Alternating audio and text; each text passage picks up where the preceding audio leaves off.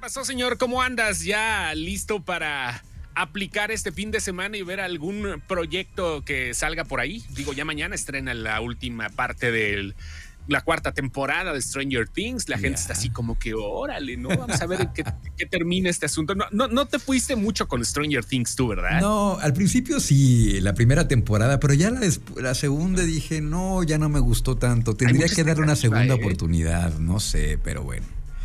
Hay, mucha expectativa, la neta, al respecto de Stranger Things. Este, creo yo que a final de cuentas las cosas se van a dar para que la quinta temporada eh, funcione muy bien, aunque se van a tardar yo creo que otros tres años. La diferencia que ya dijeron los hermanos Duffer, que son los creadores, es que van a utilizar eh, un un salto temporal. Digamos que no van a decir que los niños tienen 14 cuando pues ya los muchachos ya se ve que están bien recorridos, ¿no? La neta, ya, ya ahorita van a hacer que esto suceda años después para la quinta temporada, pero bueno, sí hay mucha expectativa. Lo que pasa es que son dos capítulos extensos en duración se podría decir que es como ver una, una película, este, eh, una película eh, dividida, ¿no? O sea, para ver el final. Y estos dos últimos capítulos también tienen la, este, la ventaja de que entre estos dos tienen más efectos especiales que toda la tercera temporada junta. Por si alguien tenía duda. Y este fin de semana ya se estrena la segunda parte de la cuarta. Eh, yo creo, yo creo que no, mañana. Netflix sí la estrena mañana. Al rato está el penúltimo episodio de la temporada 3 de The Voice, que también, mm. híjole, la, semana pasada, de verdad, los, los vellitos de los brazos se me pusieron locos al momento de estar viendo cómo hubo un enfrentamiento, lo digo sin spoilers porque eso ya está en todas las redes sociales, un enfrentamiento entre los más poderosos de la serie. Se puso buenísimo, yo creo que este, este penúltimo episodio antes de que termine la temporada se va a poner todavía mejor, a pesar de que el anterior estuvo digamos que censurado, lo platicamos, ¿no? Porque se supone que iba a ser uno de los episodios más fuertes. Eso pasó a segundo término en realidad lo que se vio en el episodio estuvo muy chido y creo que por ahí va el asunto, ¿no? En cuanto a cine, ya estrenaron los Minions y le ha ido muy bien en cuanto a críticas. Le estrenaron ayer, bueno, Minions 2. el origen de Gru. Ajá, que es la precuela. Ajá. Grusito. Sí, sí, sí. Grusito. Y le ha ido muy bien en cuanto a crítica. Dicen que por lo menos está mejor que la original, que sí te vas a divertir y siguen siendo unos muy, muy buenos patiños para vender champús. La neta, ¿no? O sea, Sí, sí, sí, porque pues ahorita es, como que lo de moda, ¿no? Ah, mira, es de los Minions y, creo que son personajes tan específicos que también siguen siendo un momento, un gran, este, un, gran jale para todos los chamacos, ¿no? Fíjate que en particular los Minions a mí no me no me simpatizan mucho. Este, vaya. Ajá, bueno, ¿sabes qué pasa? Es que ya no soy el mercado, ya no soy el target. Entonces... Ya no, no, no, claro, no, es que no, es que eso pasa mucho, que no somos el target y por eso, y lo voy a decir con todo el respeto del mundo, si tú eres ñoño y tienes más de 30 años y te enojas lo que está pasando ahorita con los programas y las series y las películas que tienen, que no tienen que ver con tu edad, discúlpame, pero no es problema, no es problema del cine ni de las series, es problema tuyo, que no te adaptas a las cosas nuevas. O sea, es lo mismo que siempre ha pasado.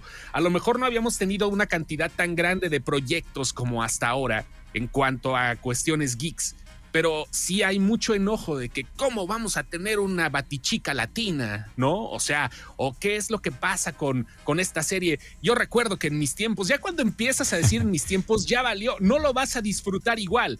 Y es normal, las cosas van cambiando de generaciones. Te lo pongo de ejemplo tan sencillo. Los niños de Iron Man ahorita ya tienen hijos. la neta.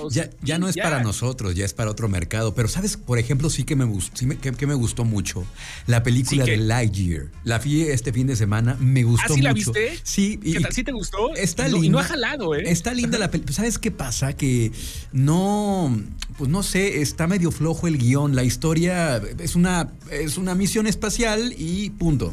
Y ya. Ajá. Eh, faltó este factor que de pronto tiene Disney y Pixar, esta combinación que trae de repente el elemento sorpresa y, por ahí cosas que, le dan como el giro de tuerca de pronto, pero aquí no hay eso, es simplemente una misión, pero la película está linda.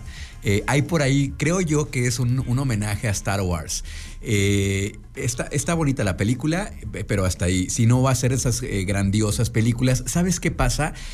está ah. muy. Yo la comparo mucho con la, mm, el spin-off de Buscando a Nemo que sacaron la de Buscando a Dory. Y, sí, o sea, no pasa nada, está linda y pum, hasta ahí.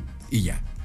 Pero... A mí no se me antoja. Buzz Lightyear nunca, a mí en lo personal, nunca se me ha hecho un personaje interesante. O sea, pues igual a lo mejor va a tener, ah, mira, un cadete espacial, ¿no? Sí, pero no sé, igual por eso no lo fui a ver.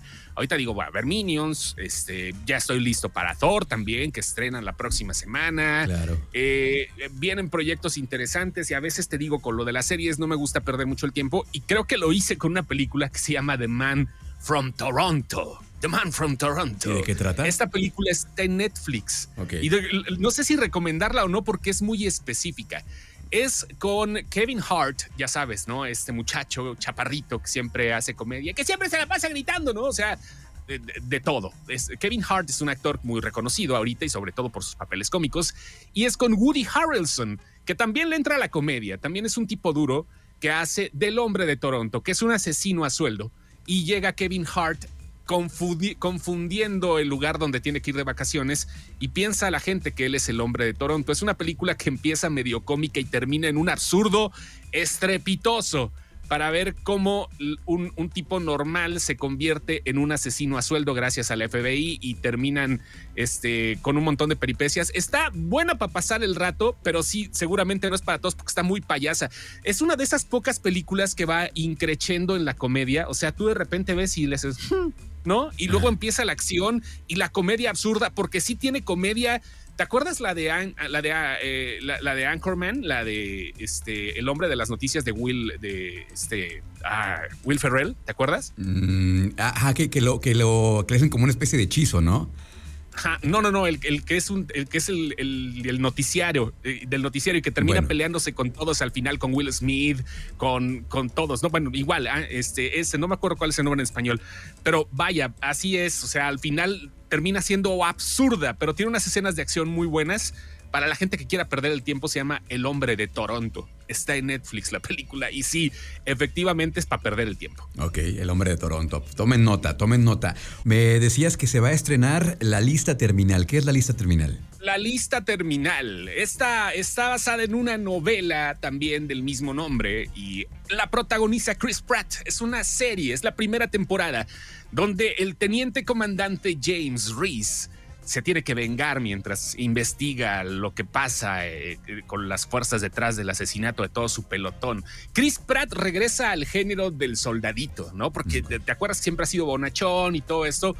Cuando le dijeron, ¿sabes qué? Te vamos a dar un papel serio, también fue de un este, tipo de fuerzas especiales y tiene toda la finta, ¿no? Chris Pratt estaba acá fofito y de repente se tuvo que poner medio mamey para esto y pues ahora regresa a convertirse en un tipo que ya lleva dos décadas de guerra para cazar a los responsables de los que le mataron al pelotón es una de esas series tipo Jack Ryan, pero con un poquito más de acción y suspenso y con la garantía de Chris Pratt, que sigue estando funado por algunos comentarios que ha hecho en internet y porque la gente sí sigue malentendiendo las cosas, pero mientras siga siendo Star-Lord, seguramente Disney también le va a hacer un rebajón a todos los a, toda esa mala influencia que ha tenido en las redes, porque pues así es Disney, ¿no? hablamos la vez pasada hay algunas cosas que pues no se saben este, o, que, o que se ocultan o que ya se olvidan de una manera interesante. Que también va a salir en la película de Thor, ¿no? En la, en, la reciente que se estrena la próxima sí, Lo, lo, vamos a esperar en Thor, lo vamos a esperar en Guardianes de la Galaxia 3 y seguramente llegará al especial de Navidad de Guardianes de la Galaxia que ah, se estrena este fin de año.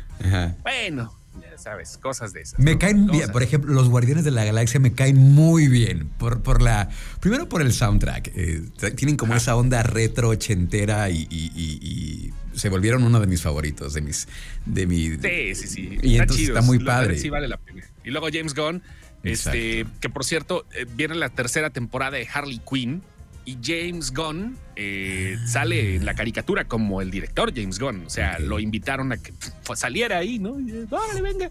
total, anda muy metido en DC Comics y también en Marvel y es uno de los pocos que, así como Gus Rodríguez, que en algún momento andaba en Televisa y TV Azteca al mismo tiempo, igual, es lo mismo. Oye, ahorita que hablas de animación, no sé si viste esta nota de que eh, se está preparando, eh, un estudio mexicano está preparando la historia del Batman Azteca. Sí, ya, ya, ya. ¿No lo platiqué contigo? No, creo, que, no. El, Batman, no, no, no, sí, viene Batman Azteca. El estudio es Anima Studios y ya mucha gente lo conoce este, por, por la leyenda de la Nahuala y todas esas ondas. este, el, chavo animado y este, Don Gato. Y pues obviamente le dieron para acá. El, el proceso viene chido y creo que está bien porque están dejando cosas en mexicanos muy interesantes. Viene un proyecto, fíjate, ¿Te acuerdas de la película Wanted, no? Con Angelina Jolie. sí, sí, creo que sí. Sí, con la película, bueno, con Kikas, ¿te acuerdas de Kikas? ¿no? sí. Sí, bueno, hay eh, el, creador de, este, de, estas cosas se llama Mark Miller y le vendió los derechos a Netflix de toda su obra, o sea, el Miller World. E, esto, esto está interesante porque el Miller World contiene obras que ya se hicieron, algunas que están en proceso de cesión de derechos y obras nuevas específicamente creadas para, para dar contenido a televisión. Viene un proyecto que se llama American Jesus. Ok. Vas a decir, American Jesus, ¿qué pasó? Efectivamente es lo que estás pensando, es Jesús nacido en, América en esta época actual. O sea, interesante lo que van a hacer porque esta, esta serie la van a llevar a Netflix, pero hecha en México. Se va a llamar ah. El el este el, elegido no es el elegido ah, no recuerdo ya, traigo aquí el nombre sí el elegido. El elegido llegará en el 2023 y van a hacerlo con actores mexicanos. Jesús va a nacer en Baja California Sur. Ok. Sí. No, no, y está chido están viendo la adaptación de una manera muy sabrosa. Mark Miller ya desde Tierra Azteca está diciendo que está oh. muy emocionado en hacer esta adaptación para México. Los escritores son, los escritores del guion y todos son mexicanos. O sea, este, bien interesante, ¿eh? va a ser, va a ser el milagro aquí, el milagro mexicano con un Jesús más para este lado. ¿Cómo es? bueno, habrá que esperar. Suena interesante la historia. La, la historia original. Sí. Perdón, ya, sé que nos vamos. Yo creo que ya no da tiempo de videojuegos. Nada más rápidamente, la historia es de Jody Christensen, un chico de 12 años que descubre que es la reencarnación de Jesús y ahí es donde tiene que aprender a utilizar sus habilidades divinas, su magia, ¿no? Ya sabes, ¿no? había una historia, había una historia en Netflix de una serie también que era muy parecida. No, es, es, es también, es un, es un profeta que él jura que él es Jesús y empieza a hacer milagros y luego lo empieza a perseguir la, el FBI porque suena muy raro y piensan que la, sus, sus profecías y su y su, y su misión se va a salir de control porque empieza a haber ahí fricciones entre los de Israel, etcétera. No recuerdo el nombre, está interesante también, está en Netflix, pero ya no le hicieron la segunda temporada, que aquí también la comentamos en algún momento. Oye. Y Belzebub también tiene que ver eso, la, serie, pero bueno. Ya nos vamos, ahora sí. Ya, ya sí, ya estuvo, ya me di cuenta. Oye, ¿cómo te seguimos en redes? Este, síganos eh, ahí en Sin Excepción ya este, se va a poner chido esto. Hay mucha información ahorita nueva, de todo, ¿no? Y en chisme excepción también, porque ahí nos dedicamos al gossip. Son dos páginas distintas en Facebook que cada una tiene su público y está chido que la sigan igual. Bien. Gracias, Julio. Un abrazo. Entonces, abrazo. Gracias. Vamos a una pausa y seguimos con más aquí en Trion Live.